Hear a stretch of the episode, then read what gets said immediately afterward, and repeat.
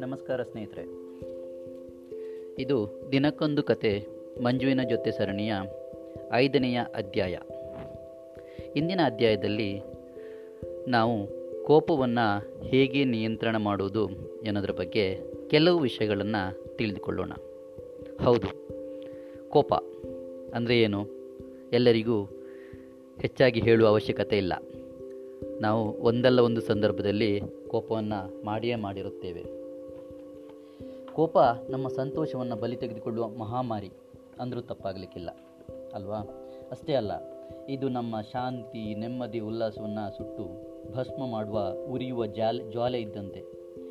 ಕೋಪ ಬಂದಾಗ ನಾವು ನಮ್ಮ ಆಲೋಚನಾ ಶಕ್ತಿಯನ್ನು, ಮನಸ್ಸಿನ ಸ್ಥಿಮಿತತೆಯನ್ನು ಕಳೆದುಕೊಳ್ಳುತ್ತೇವೆ. ಅದು ಅತಿಯಾದ ಅತಿಯಾದಾಗಂತೂ ನಾವು ಮನುಷ್ಯರಾಗಿಯೇ ಇರುವುದಿಲ್ಲ. ನಮ್ಮ ಎಲ್ಲ ರಾಕ್ಷಸಿ ಗುಣವನ್ನು ಪ್ರದರ್ಶಿಸುತ್ತೇವೆ. ಆ ವಾಚ್ಯ ಶಬ್ದಗಳನ್ನು ಬಳಸುತ್ತೇವೆ. ಹೇಳುತ್ತಾ ಹೋದರೆ ಇಂಥ ಕೆಟ್ಟ ವರ್ತನೆಗಳ ಪಟ್ಟಿ ದೊಡ್ಡದಾಗುತ್ತಾ ಹೋಗುತ್ತವೆ. ಸ್ನೇಹಿತರೆ, ನಿಮಗೆಲ್ಲರಿಗೂ ಗೊತ್ತಿರ್ಬೋದು, ಕೋಪದಿಂದ ಬಂದ ನಿರ್ಧಾರ ಏನೆಲ್ಲ ಅನಾಹುತಕ್ಕೆ ಕಾರಣವಾಗುತ್ತವೆ ಎನ್ನುವುದು. ಒಂದು ಸಣ್ಣ ಕಥೆಯನ್ನು, ಮುಂಗುಸಿಯ ಕತೆ, ಮುಂಗುಸಿ ಮತ್ತು ಮಗುವಿನ ಕಥೆಯನ್ನು ನೆನಪು ಮಾಡಿಕೊಳ್ಳುವುದಾದರೆ, ತಾಯಿ ಮುಂಗುಸಿಯ ಜವಾಬ್ದಾರಿಯಲ್ಲಿ ಮಗುವನ್ನು ಬಿಟ್ಟು ನೀರು ತರಲಿಕ್ಕೆ ಹೋಗ್ತಾಳೆ. ಅಷ್ಟೇ ಅದೇ ಸಮಯದಲ್ಲಿ ಬಂದಂಥ ಹಾವು ಮಗುವಿಗೆ ಕಚ್ಚುವುದನ್ನು ತಡೆಯೋದಕ್ಕೋಸ್ಕರ ಮುಂಗುಸಿ ಅದರೊಂದಿಗೆ ಸೆಣಸಾಡಿ ಹಾವನ್ನು ಕೊಲ್ತದೆ. ಅದೇ ಖುಷಿಯಲ್ಲಿ ಅದು ಆ ತಾಯಿ ಬರುವುದನ್ನು ಕಾಯುತ್ತಾ ಬಾಗಿಲಲ್ಲಿ ನಿಂತಿರುತ್ತದೆ. ಆದರೆ ತಾಯಿ ಬಂದು ನೋಡುವಾಗ ಮುಂಗುಸಿಯ ಬಾಯಲ್ಲಿ ರಕ್ತವನ್ನು ನೋಡಿ, ಇದು ನನ್ನ ಮಗುವನ್ನು ಕಚ್ಚಿ ಕೊಂದಿದೆ ಎನ್ನುವ ಕೋಪದಿಂದ ಆ ಮುಂಗುಸಿಯನ್ನು ಅದೇ ತಾನು ಹೊತ್ತಿರುವ ಗಡಿಗೆಯನ್ನು ಗಡಿಗೆಯಿಂದ ಕೊಲ್ಲುತ್ತಾಳೆ. ಆಮೇಲೆ ಒಳಗೆ ಬಂದಾಗ ಅವಳ ತಪ್ಪಿನ ಅನಿವಾರ್ಯ ಅರಿವಾಗಿ ಅವಳು ತುಂಬ ಪಶ್ಚಾತ್ತಾಪ ಪಡುತ್ತಾಳೆ. ಆದರೆ ಹೀಗೆ ಕೋಪದ ಫಲಿತಾಂಶ ಬಹುಶಃ ಎಲ್ಲ ಸಂದರ್ಭಗಳಲ್ಲಿ ಚಿಕ್ಕದೋ ದೊಡ್ಡದೋ ಒಂದಲ್ಲ ಒಂದು ದುರಂತ ಅನಾಹುತದಂಥ ಕಹಿ ಅನುಭವವನ್ನೇ ಕೊಡುತ್ತದೆ. ಕೋಪದ ವರ್ತನೆಯಿಂದಾಗಿ ನಾವು ಮೊತ್ತ ಮೊದಲು ನಮ್ಮ ಆರೋಗ್ಯವನ್ನು ಹಾಳು ಮಾಡಿಕೊಳ್ಳುತ್ತೇವೆ. ಸರಿ ಅಲ್ವಾ ಸ್ನೇಹಿತರೆ? ನಾವು ಯಾರ ಮೇಲೆ ಕೋಪಿಸಿಕೊಳ್ಳುತ್ತೇವೋ ಅವರೊಂದಿಗೆ ಉತ್ತಮ ಬಾಂಧವ್ಯ ಮತ್ತು ಸ್ನೇಹವನ್ನು ಕಳೆದುಕೊಳ್ಳುತ್ತೇವೆ. ಕೋಪ ನಮ್ಮನ್ನು ಹೆಚ್ಚು ಹೆಚ್ಚು ಸ್ವಾರ್ಥಿಗಳಾಗಿ ಮಾಡುತ್ತದೆ.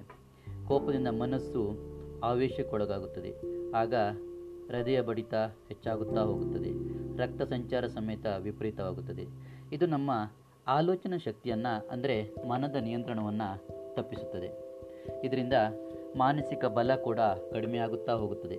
ಪದೇ ಪದೇ ಸಣ್ಣ ಸಣ್ಣ ವಿಷಯಗಳಿಗೆ ಸಿಟ್ಟು ಮಾಡಿಕೊಳ್ಳುವುದರಿಂದ ದೇಹದಲ್ಲಿ ಅನಗತ್ಯ ವಸ್ತುಗಳ ಉತ್ಪಾದನೆಯಾಗುತ್ತದೆ ಇದರಿಂದ ಸೈಡ್ ಎಫೆಕ್ಟ್ ಶುರುವಾಗ್ತದೆ. ದೇಹದ ಕೆಲವು ಸೂಕ್ಷ್ಮ ಭಾಗಗಳಲ್ಲಿ ಕೆಲಸ ಮಾಡುವ ಸಾಮರ್ಥ್ಯ ಕ್ಷೀಣಿಸುತ್ತಾ ಹೋಗುತ್ತದೆ. ಕೋಪದಿಂದ ಇದ್ದಾಗ ನಾವು ಲವಲವಿಕೆಯಿಂದ ಇರಲು ಸಾಧ್ಯವಾಗುವುದಿಲ್ಲ. ಜೊತೆಗೆ ಜೀವನದಲ್ಲಿ ಶಾಂತಿ, ನೆಮ್ಮದಿಯನ್ನು ಕಳೆದುಕೊಂಡು ಸಂತೋಷದಿಂದ ಸಂತೋಷದಿಂದ ಬಹುದೂರ ಸರಿಯುತ್ತೇವೆ. ಇದರಿಂದ ಪಕ್ಷವಾತ, ಮೈಗ್ರೇನ್, ತಲೆನೋವು ಚರ್ಮವಾದಿ ಇತ್ಯಾದಿ ಕಾಯಿಲೆಗಳ ಸಾಧ್ಯತೆ ಹೆಚ್ಚಾಗುತ್ತಾ ಹೋಗುತ್ತದೆ. ಸರಿ ಸ್ನೇಹಿತರೆ, ಒಂದೊಮ್ಮೆ ಯೋಚಿಸೋಣ. ನಮಗೆ ಕೋಪ ಏಕೆ ಬರುತ್ತದೆ? ಯಾರಾದರೂ ಯೋಚಿಸಿದ್ದೀರಾ? ಕೋಪ ಬರುವ ಸನ್ನಿವೇಶಗಳು, ಸಂದರ್ಭಗಳು ಹಲವಾರು. ಆದರೆ ಕೋಪ ಬರುವ ಆ ಎಲ್ಲ ಸಂದರ್ಭಗಳ ಹಿಂದಿನ ಕಾರಣ ಮಾತ್ರ ಒಂದೇ. ಅದೇನೆಂದರೆ ನಾವು ಅಂದುಕೊಂಡಂತೆ ಆಗದೇ ಇರುವುದು. ಅಂದರೆ ನಮ್ಮ ಆಸೆ, ಬಯಕೆ, ಗುರಿ ಸರಿಯಾದ ಸಮಯಕ್ಕೆ ಈಡೇರದೇ ಇರುವುದು. ಅಥವಾ ಅದು ಈಡೇರಲು ಏನಾದರೂ ಅಡ್ಡಿಯಾಗು, ಅಡ್ಡಿಯಾಗ್ತಾ ಇರುವುದು. ಅಥವಾ ಮಾಡಬೇಕಂದ ಸಮಯಕ್ಕೆ ಸರಿಯಾಗಿ ಆಗದೆ ತಡವಾಗಿ ತಡವಾಗಿ ಆಗ್ತಾ ಇರೋದು ಇದೆಲ್ಲ ಕೋಪಕ್ಕೆ ಕಾರಣ. ನಾವು ಅಂದುಕೊಂಡಂತೆ ಕೆಲಸ ಆಗದಿರೋದಕ್ಕಾಗಲಿ ಅದು ತಡವಾಗಿರೋದಕ್ಕಾಗಲಿ, ಏನಾದರೂ ತಪ್ಪಾಗಿರೋದಕ್ಕಾಗಲಿ ಅದಕ್ಕೆ ಕಾರಣವೇನು? ಮುಂದಿನ ಕ್ರಮವೇನು ಎಂದು ಯೋಚಿಸಬೇಕೇ ಹೊರತು ದಿಢೀರನೆ ಕೋಪಗೊಂಡರೆ ಅದು ಸಮಾಧಾನ ತಂದಿತ ಇಲ್ಲ ತಾನೆ? ನಾವು ಕೋಪಿಸಿಕೊಳ್ಳುವುದರಿಂದ ಕೆಲಸಗಳು ಆಗುವುದೇ ಇಲ್ಲ. ಇನ್ನೂ ಕೆಲವು ವ್ಯತಿರಿಕ್ತ ಪರಿಣಾಮವನ್ನು ಉಂಟು ಮಾಡುತ್ತವೆ ಕೋಪವು ಹಲವು ತಪ್ಪುಗಳಿಗೂ ಕಾರಣವಾಗುತ್ತದೆ ಕೆಲವೊಮ್ಮೆ ನಾವು ನಾಚಿಗೆಯ ಸಂದರ್ಭವನ್ನು ಸಮೇತ ಎದುರಿಸಬೇಕಾಗುತ್ತದೆ. ಇಲ್ಲೊಂದು ಸಣ್ಣ ಕಥೆ ಇದೆ. ಕೋಪಿಸಿಕೊಳ್ಳುವುದಕ್ಕೆ ಅಜ್ಞಾನ ಅಥವಾ ಅರ್ಧ ಜ್ಞಾನ ತುಂಬ ಮುಖ್ಯ ಕಾರಣವಾಗಿದೆ. ಉದಾಹರಣೆಗೆ, ಸಮುದ್ರದಲ್ಲಿ ಹಡಗೊಂದು ಹೋಗುತ್ತಿರಬೇಕಾದ್ರೆ ದೂರದಲ್ಲಿ ಬೆಳಕೊಂದು ಕಾಣಿಸಿತು. ಆ ಹಡಗಿನ ಕಪ್ತಾನನು ಅದನ್ನು ಮತ್ತೊಂದು ಹಡಗಿನ ದೀಪವೆಂದುಕೊಂಡು ಕೂಡಲೇ ಒಂದು ಸಂದೇಶವನ್ನು ಕಳಿಸಿದ. ನಿಮ್ಮ ದಿಕ್ಕನ್ನು ಇಪ್ಪತ್ತು ಡಿಗ್ರಿಯಷ್ಟು ಬದಲಾಯಿಸಿ ಎಂದು. ಅಲ್ಲಿಂದ ತಿರುಗಿ ಸಂದೇಶ ಬಂದಿತು. ನಮಗೆ ದಿಕ್ಕು ಬದಲಿಸಲು ಸಾಧ್ಯವಿಲ್ಲ, ನೀವೇ ಬದಲಾಯಿಸಬೇಕು ಎಂದು. ಕಪ್ತಾನ್ ನನಗೆ ತುಂಬ ಕೋಪ ಬಂದಿತು. ಆತ ಮತ್ತೆ ಸಂದೇಶವನ್ನು ಮತ್ತೆ ಸಂದೇಶವನ್ನು ತಿರುಗಿ ಕಳಿಸಿದ. ನಮ್ಮದು ಸಮರ ನೌಕೆ ನಮ್ಮ ದಿಕ್ಕನ್ನು ಬದಲಾಯಿಸಲಿಕ್ಕೆ ಸಾಧ್ಯವೇ ಇಲ್ಲ. ಬೇಕಾದರೆ ನೀವು ಬದಲಾಯಿಸಿಕೊಳ್ಳಿ. ಇಲ್ಲದಿದ್ದರೆ ನೀವು ನಮಗೆ ಡೈರೆಕ್ಟ್ ಡಿಕ್ಕಿ ಹೊಡೆದು ನೀವು ನಾಶವಾಗುವ ಸಂಭವವಿದೆ ಎಂದು ಪುನಃ ಮೆಸೇಜನ್ನು ಕಳಿಸಿದ. ಮತ್ತೆ ಅಲ್ಲಿಂದ ಸಂದೇಶ ಬಂದಿತು. ಮಹಾಶಯರೇ ನಮ್ಮದು ನೌಕೆಯಲ್ಲ, ಇದು ಲೈಟ್ ಹೌಸ್. ಇದನ್ನು ಬದಲಿಸಲು ಸಾಧ್ಯವಿಲ್ಲ. ಆಗ ಕಪ್ತಾನಿಗೆ ತುಂಬ ನಾಚಿಕೆಯಾಗಿ ತನ್ನ ದಿಕ್ಕನ್ನು ಬದಲಾಯಿಸಿದ. ಸ್ನೇಹಿತರೆ, ಇದು ಕಥೆಯಾದರೂ ಎಷ್ಟು ಸಮಂಜಸ ಅನ್ನೋದನ್ನು ತಿಳಿದುಕೊಳ್ಳಿ.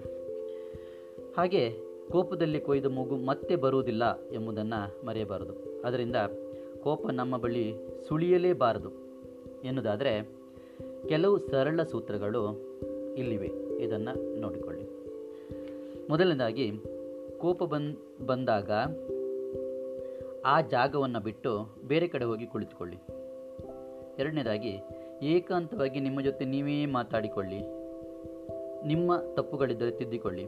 ಇಲ್ಲವೇ, ಕೆಲವೊಮ್ಮೆ ನೂರರಿಂದ ಒಂದರ ತನಕ ಎಣಿಸುವುದು ಅಥವಾ ಒಂದರಿಂದ ಐವತ್ತರ ತನಕ ಎಣಿಸುವುದು ಏನೋ ಒಂದು ಮಾಡಿ ಆ ಸಮಯವನ್ನು ಮುಂದೂಡಿ. ನಾವು ನಿಧಾನವೇ ಪ್ರಧಾನ, ಆಗುವುದೆಲ್ಲ ಒಳ್ಳೆಯದಕ್ಕೆ ಎಂಬುದನ್ನು ಅರಿತು ಸದಾ ಸಮಾಧಾನ ಚಿತ್ತದಿಂದ ಇರುವುದರಿಂದ ಕೋಪವನ್ನು ನಮ್ಮಿಂದ ಸ್ವಲ್ಪ ದೂರವಿಡಬಹುದು ಇನ್ನು ನಾಲ್ಕನೇದಾಗಿ, ಅತಿಯಾದ ಖಾರದ ಆಹಾರವನ್ನಾಗಲಿ, ಅತಿಯಾದ ಸಿಹಿ ಆಹಾರವನ್ನಾಗಲಿ ಸೇವಿಸಬಾರದು. ಮನಸ್ಸನ್ನು ಧ್ಯಾನ, ಯೋಗಗಳಲ್ಲಿ ತೊಡಗಿಸುವುದರಿಂದ, ಹಾಸ್ಯಭರಿತ ಕಾರ್ಯಕ್ರಮಗಳನ್ನು ಹೆಚ್ಚಾಗಿ ವೀಕ್ಷಿಸುವುದರಿಂದ ಕೋಪವನ್ನು ದೂರವಿಡಬಹುದು ಒಂದು ಪಕ್ಷ ಕೋಪ ಬಂದರೆ ಯಾವುದೇ ಕೆಲಸದಲ್ಲಿ ತೊಡಗದೆ ಮಾತ್, ಮಾತನಾಡದೆ ಒಂದು ಹತ್ತು ಹದಿನೈದು ನಿಮಿಷ ಮೌನಕ್ಕೆ ಶರಣಾಗುವುದು ಒಳ್ಳೆಯ ಮಂತ್ರ. ಹಾಗೆ ಸದಾ ಅನ್ಯ ಅನ್ಯ ಮಾತುಗಳನ್ನಾಡದಿರುವುದು ಕೋಪವನ್ನು ಜಯಿಸುವ ಸರಳ ಉಪಾಯ. ಕೋಪ ಬಂದಾಗ ಮನಸ್ಸನ್ನು ಬೇರೆಡೆಗೆ ಹರಿಸುವುದು ಒಳ್ಳೆಯದು. ಹಾಗೆ ಸಹನಶೀಲತೆ ಗುಣವನ್ನು ಸಹ ಬೆಳೆಸ್ಕೊಳ್ಬೇಕು. ಕೋಪದ ಸನ್ನಿವೇಶವನ್ನು ಹಾಸ್ಯದ ಸನ್ನಿವೇಶವಾಗಿ ಬದಲಾಯಿಸಿಕೊಳ್ಳುವ ಕೌಶಲ್ಯವನ್ನು ಬೆಳೆಸಿಕೊಳ್ಳುವುದು ಇನ್ನೂ ಒಳ್ಳೆಯದು. ಕೋಪ ಬಂದಾಗ ನಗುದನ್ನು ರೂಢಿಸಿಕೊಳ್ಳುವುದು ಎಲ್ಲ ಉಪಾಯಗಳಿಗಿಂತಲೂ ಬಲು ಮೇಲು. ಹಾಗೆ ಕೆಲವು ಉಪಕರಣ, ಹ್ಯಾಂಡ್ಬಾಲ್ ಫುಟ್ಬಾಲನ್ನು ಸರಿಯಾಗಿ ಒದೆಯುವುದರಿಂದ ಸಮೇತ ಕೋಪವನ್ನು ಸ್ವಲ್ಪ ಹತೋಟಿಯಲ್ಲಿಡ್ಬೋದು. ಕೊನೆಯದಾಗಿ, ಒಂದು ಪಕ್ಷ ನಾವು ಈಗಾಗಲೇ ತುಂಬ ಕೋಪಿಸ್ಟ್ರಾಗಿದ್ದು ಚಿಕ್ಕ ಚಿಕ್ಕ ತಪ್ಪಿಗೂ ಕೋಪಿಸಿಕೊಳ್ಳುವಂತರಾಗಿದ್ದರೆ ಈ ನಮ್ಮ ಮುಂಗೋಪಿತನದಿಂದ ಬದಲಾಗಲು ಸಾಧ್ಯವಿಲ್ಲವೇ ಎಂದು ನಮ್ಮನ್ನೇ ನಾವು ಪ್ರಶ್ನಿಸಬೇಕಾದ ಸಮಯ. ಸಾಕಷ್ಟು ಜನರು ಹುಟ್ಟುಗುಣ ಸುಟ್ಟರು ಹೋಗದು ಎಂಬ ಮಾತಿನಂತೆ ನಾವು ಈ ಮುಂಗೋಪದಿಂದ ಹೊರಬರಲು ಸಾಧ್ಯವಿಲ್ಲವೆಂದ ಭಾವಿಸುತ್ತೇವೆ. ನಮ್ಮ ಈ ಭಾವನೆಯೇ ನಮ್ಮನ್ನು ಕೋಪದ ಕೂಪಕ್ಕೆ ತಳ್ಳುವಂತೆ ಮಾಡಿರುತ್ತದೆ. ಆದರೆ ನಿಧಾನವಾಗಿ ಯೋಚಿಸಿ ನೋಡಿದರೆ ಸಾಧನೆಗೆ ಅಸಾಧ್ಯವಾದುದು ಯಾವುದಿದೆ ಹೇಳಿ. ಈ ಸಂದರ್ಭದಲ್ಲಿ ನಾವು ಈ ಮುಂಗೋಪಿತನದಿಂದ ಬದಲಾಗಲು ಸಾಧ್ಯವಿದೆ. ನಾವು ಬದಲಾಗಿಯೇ ಆಗುತ್ತೇವೆ ಎಂಬ ಆಶಾವಾದ ಹೊಂದುವುದು ಬಹಳ ಮುಖ್ಯ. ಇದು ಎಂತೆಂಥ ಅಸಾಧ್ಯತೆಗಳು ಸಾಧ್ಯವಾಗುವ, ಇದೊಂದು ಎಂತೆಂಥ ಅಸಾಧ್ಯತೆಗಳು ಸಾಧ್ಯವಾಗುತ್ತಿರುವಾಗ ಇದೊಂದು ದೊಡ್ಡ ಕೆಲಸವೇ? ಯೋಚಿಸಿ ನೋಡಿ ಸ್ನೇಹಿತರೆ. ಉದಾಹರಣೆಗೆ ಮಹಾತ್ಮ ಗಾಂಧೀಜಿಯವರು ಬಾಲ್ಯದಲ್ಲಿ ಹೊಂದಿದ್ದ ದುರ್ಗುಣಗಳಿಂದ ಹೊರಬಂದು ಮಹಾತ್ಮ ಗಾಂಧಿ ಎನ್ನಿಸಿಕೊಂಡ್ರಲ್ವೇ ಅಂಥ ಶಕ್ತಿ ನಮ್ಮಲ್ಲೂ ಇದೆ ಎಂಬುದನ್ನು ನಾವು ಮೊದಲು ಮನಗಾಣಬೇಕು. ಜೊತೆಗೆ ಬದಲಾಗುವ ಪ್ರಯತ್ನವನ್ನು ಮಾಡಿದರೆ ಯಶಸ್ಸು ನಿಶ್ಚಿತ. ಇಚ್ಛಾಶಕ್ತಿಗಿಂತ ದೊಡ್ಡದು ಬೇರೆ ಯಾವುದೂ ಇಲ್ಲ. ಇಚ್ಛಾಶಕ್ತಿಯಿಂದ ಇಡೀ ಪ್ರಪಂಚವನ್ನೇ ಗೆಲ್ಲಬಹುದೆಂಬದೆಂದ ಮೇಲೆ ನಮ್ಮ ಕೋಪವನ್ನು ಗೆಲ್ಲುವುದು ಅಸಾಧ್ಯವೇ? ಯೋಚಿಸಿ ಸ್ನೇಹಿತರೆ. ನಮ್ಮ ಇಚ್ಛಾಶಕ್ತಿಯೊಂದಿಗೆ ಮನಸ್ಸು ಮಾಡಿ ಈ ಮೊದಲು ತಿಳಿಸಿರುವ ಸರಳ ಉಪಾಯಗಳನ್ನು ಅನುಸರಿಸಿದ್ದೇ. ಆದರೆ ನಮ್ಮ ಕೋಪಿಷ್ಟ ಸ್ವಭಾವದಿಂದ ಬದಲಾಗಿ ಶಾಂತ ಸ್ವಭಾವದರಾಗಲು ನೂರಕ್ಕೆ ನೂರರಷ್ಟು ಸತ್ಯವಿದೆ. ಯೋಚಿಸಿ ಸ್ನೇಹಿತರೆ, ಇಲ್ಲಿಗೆ ಇವತ್ತು ತಮಗೆ ವಿದಾಯ ಹೇಳುವ ಸಮಯ. ಧನ್ಯವಾದಗಳು ಸ್ನೇಹಿತರೆ. ನಾಳೆ ಮತ್ತೆ ಇನ್ನೊಂದು ಕಥೆಯೊಂದಿಗೆ ನಿಮ್ಮೊಂದಿಗೆ ನಿಮ್ಮ ನೆಚ್ಚಿನ ಮಂಜು. ಶುಭರಾತ್ರಿ. ಧನ್ಯವಾದಗಳು.